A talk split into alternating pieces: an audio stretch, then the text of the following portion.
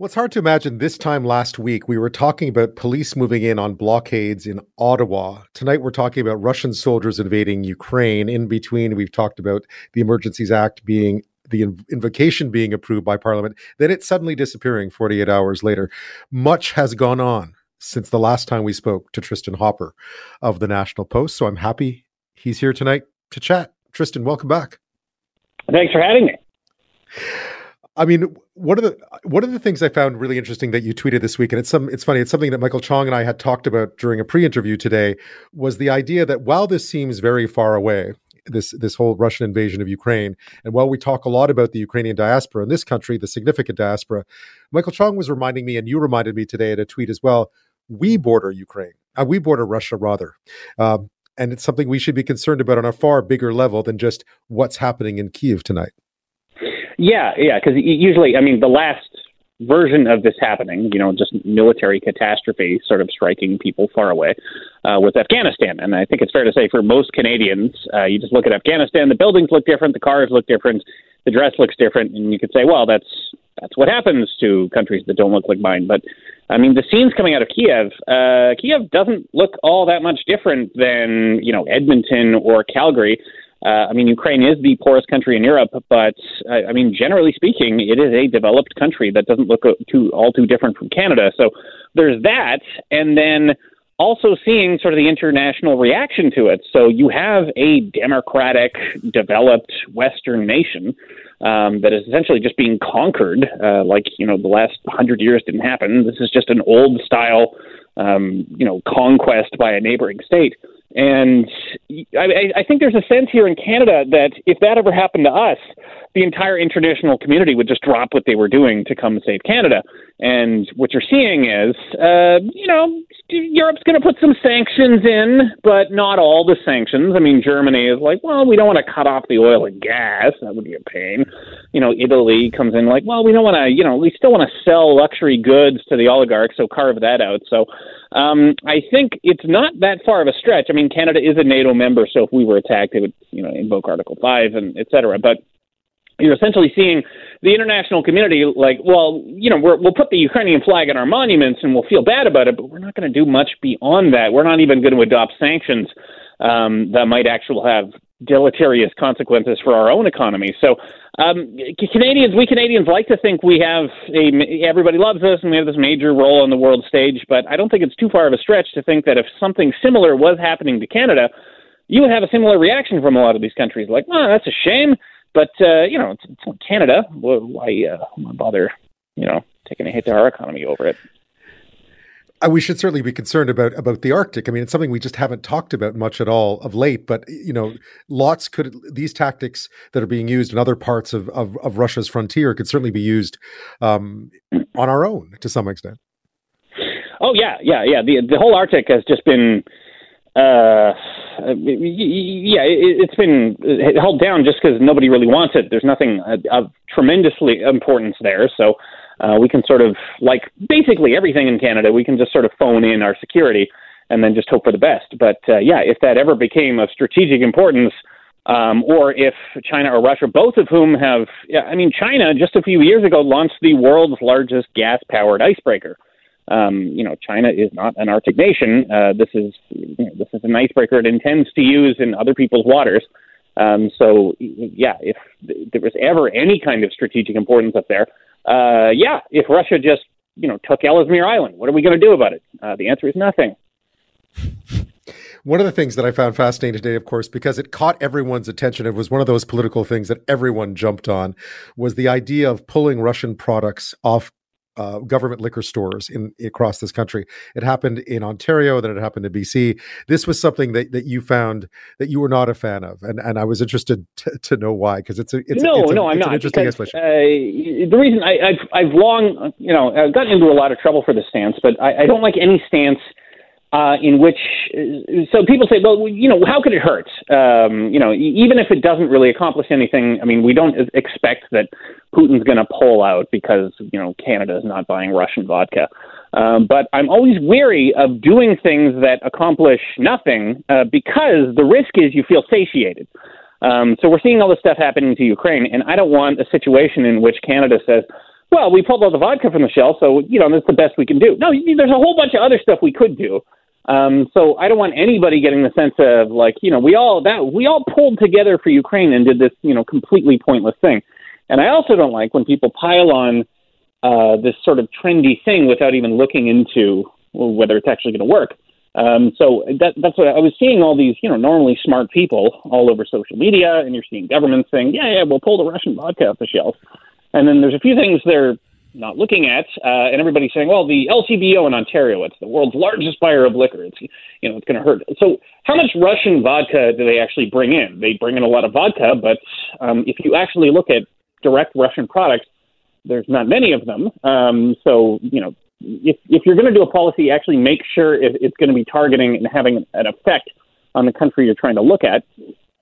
And uh, yeah, and then there's also the issue of yeah, there's no Russian vodka on the shelves, but the way this works is the the Russian vendors have already been paid for this, so um, we're just going to have a bunch of Russian vodka that we've already paid Russia for, but we're going to not sell it. So basically, the LCBO itself is going to be taking a hit.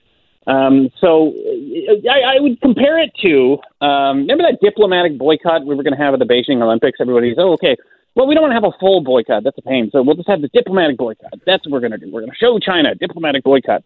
And then if you actually looked into what is a diplomatic boycott, and some uh, reporter I think of the Globe and Mail did this. Uh, they found out, oh, actually, diplomats don't really go to the Olympics. Um, the only one that Canada really ever sends Sometimes we send the governor general, but mostly it's just the minister of sport. So, yeah, we all got behind, and everybody was, you know, supporting and you know arguing about this the House of Commons, diplomatic boycott, diplomatic boycott, and really we kept one diplomat home, the minister of sport, and you know nobody really cares if that person goes to the Olympics or not. So it was em- openly an empty gesture, and I would say it was actually way, way worse than an empty gesture um, because everybody thought, well, we showed China, we don't have to worry about you know other measures such as potentially a full boycott, which would have an effect, um, because we already did this diplomatic boycott um, without actually looking into the details. That it just kept one person home, the minister of sport, the the minister, all the rest of the cabinet makes fun of. and certainly someone that no one missed at the Olympics. Um, no, you're right. One of the biggest, one of the issues we see, and it, and, and you understand the human desire to try to feel like you're doing something, whether it's posting a Ukrainian flag oh, yeah, on your Facebook yeah, yeah, profile. Like I get it, I understand it, but you're right. A lot of times people sort of pile onto these things because, God forbid, in the, like both in Ontario and in BC, you'll notice it was the official opposition who called for these uh, the removal of Russian products, uh, Russian products from B- from liquor store shelves. Um, so of course if the government doesn't do it then they have to justify why they didn't do it. So that becomes that becomes we have about a minute left before we have to come to break but you're going to stay with us after the nine o'clock news so that's great as well. But it, it is interesting. It just became quite political and i suppose they said well why not? Let's just do it. Uh, yeah yeah. Again because i would compare it to whenever there's a major disaster um, anybody who works in aid relief will tell you about this. You first have the disaster, and then you've got the second disaster, and that's what they literally call it, of people sending dumb stuff to the disaster area, like teddy bears and stuff. And that's another thing of like, how could it hurt? Well, it can hurt because you're gumming up supplies in a disaster stricken area. So maybe you should actually think about whether what you're doing makes sense before just doing it because it makes you feel good. I'm pleased to have Tristin Hopper of the National Post here with me tonight. We've been talking about events unfolding in Ukraine. Now let's just rewind the clock a little bit to events that unfolded in Ottawa, which by news terms feels like a long time ago suddenly. Um, but it was quite the sight. I was really curious to know what you made of the end of the blockades and then the sort of the Seesaw Emergencies Act uh, display that we saw earlier this week. Uh, so, uh, I mean, I, I, wasn't the only person to sort of look at uh, the, the blockades and say, well, this isn't really what you what the Emergencies Act was uh, designed for. Um, so I mean, when you looked at um, you know the existing police powers that are in place to clear a blockade, uh, it's in the criminal code that you can't block a highway. So since day one, you could have arrested uh, truckers and towed their vehicles. Um, you could have seized bank accounts. Actually, um, this didn't get a lot of press, uh, but there was actually just a citizens group who were tired of all the honking.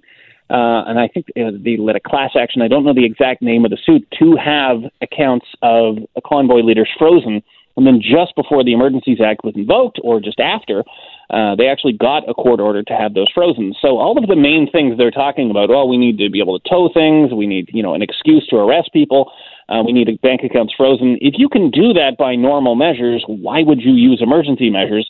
Um, what with all the you know potential for abuse and you know weird precedents it sets and and all that uh, kind of thing. So it was particularly strange um, when we basically crushed Freedom Convoy as you know satisfyingly as you can uh, crush any protest movement. I mean, we're talking about the organizers are still in jail. Um, their trucks are towed away. Um, the mayor of Ottawa is openly talking about uh, selling them, like, oh, we're just going to sell them to recoup the policing costs. I mean, the bank accounts are seized. There isn't a single Freedom Convoy blockade anywhere.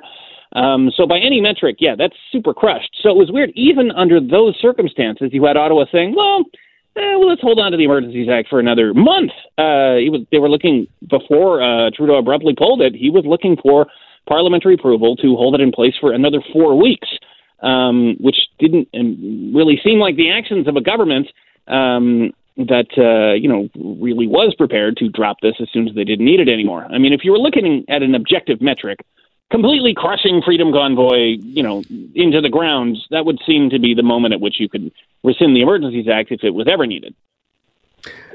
I'm sure none of us really uh, people some someone does know the answer to this, but what's your suspicion about why less than 48 hours after Parliament approved it in a historic vote, we talked about it, and an overwhelming vote at that, the NDP on side obviously with the Liberals, uh, the Liberals making it a confidence vote essentially. So even uh, you know MPs like Nathaniel Erskine Smith, who were you know pretty divided about about this, were were kind of forced to vote uh, for it, and then suddenly less than 48 hours, it's gone. It's gone. What do you make? What, what do you think uh, provoked my that? suspicion is that um, you had basically the the Senate. Very rarely, the Senate actually does something for us. There's like four or five examples throughout Canadian history. And if you don't like the Emergencies Act, you could argue this is one of those things. I mean, the whole point of the Senate was uh, people are idiots. Uh, they elect fellow idiots to the House of Commons, so sometimes they're going to get you know uh, angry and emotional, and they're going to do dumb things. And you know, Emergencies Act, when you don't necessarily need it, that's you know maybe in hindsight, that's probably going to seem like a dumb thing. So you're the Senate's supposed to be a bunch of non-political actors who can just, you know, kind of you're go home, Canada. You're drunk. Uh, we're not going to allow this. So if if it was ever the Senate's time to say uh, no, no emergencies act, this is probably it. So I think you had a move in the Senate. There, you had some liberal senators oh, what, they, they don't call them liberal senators, uh, independent senators who happen to have been appointed liberals and always vote for liberal initiatives or whatever. You had some of them who were actually breaking with this policy, speaking out against it. So the debates in the Senate were a bunch of senators saying, "Why do we need this again? This seems dumb." Um, so I think what was going, it was kind of on a fast track to be voted down in the Senate, and then Trudeau's in this weird position of like, oh, okay, well, it was voted down by the Senate I just defended it two days ago. Uh, now I have to defend it again. There's even less risk. This even seems more ridiculous. So uh, why not just pull it and avoid, uh, avoid all that uh, political embarrassment? Declare victory and pull the act and then pretend it never happened to some extent. Although there will yes, be a review of so this. The, yeah, clearly. So, yeah, I'm going to keep this in mind. Um, I'm, I'm going to go right back to hating the Senate, but um, yes, every once in a while, a bunch of boring seniors uh, who you know bring those special cushions into the like they actually do bring special cushions into the Senate because they don't find the existing chairs that are that comfortable enough. Every once in a while, you need them.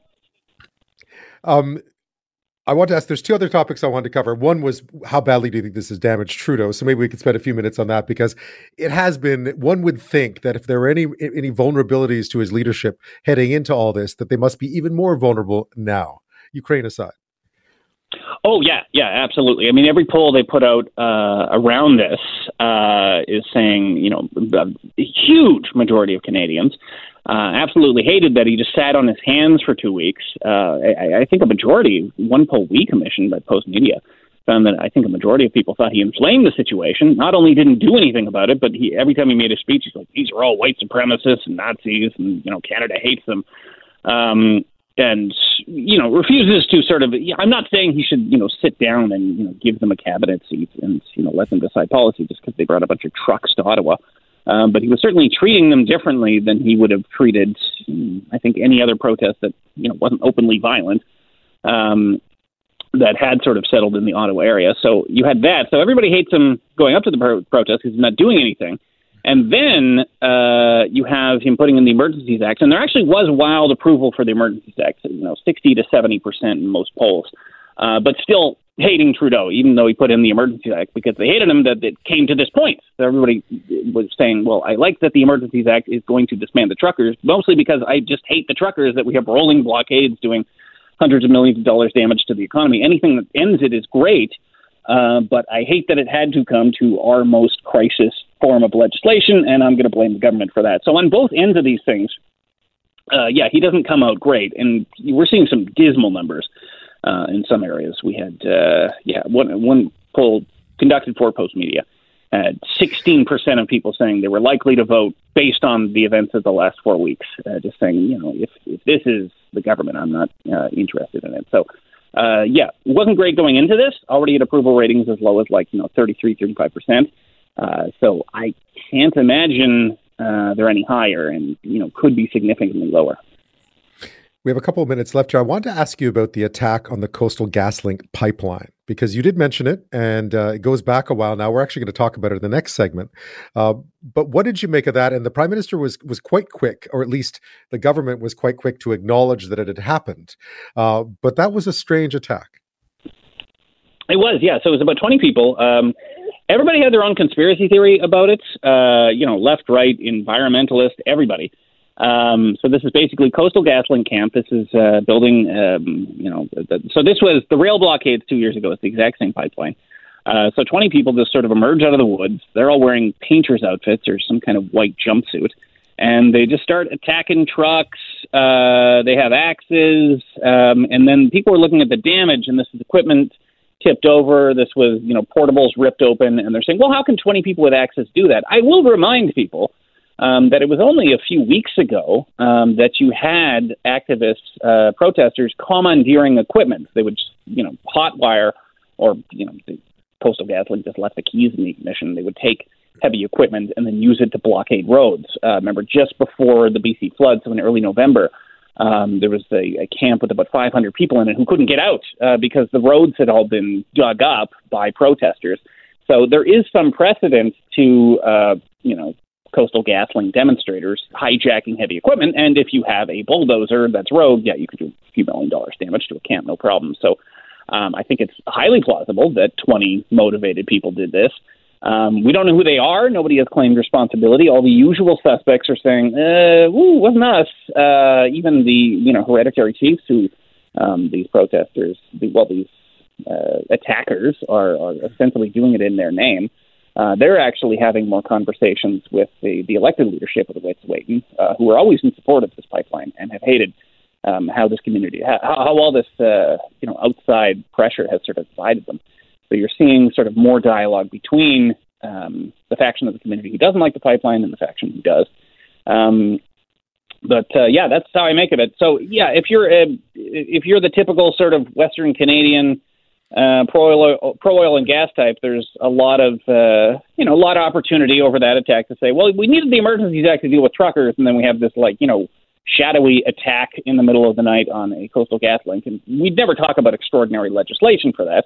Um, you know, and we we probably also assume um, I mean, there's been similar things like this. Uh, you know, blockades um, of, of of equipment, uh, you know, attacks on equipment, uh, you know, sabotage, whatever and very rare anybody sees charges for it. So, uh, yeah, I think there's a cynicism here where it's like, well, when something happens to Ottawa, you know, it's all hands on deck. We got to deal with it.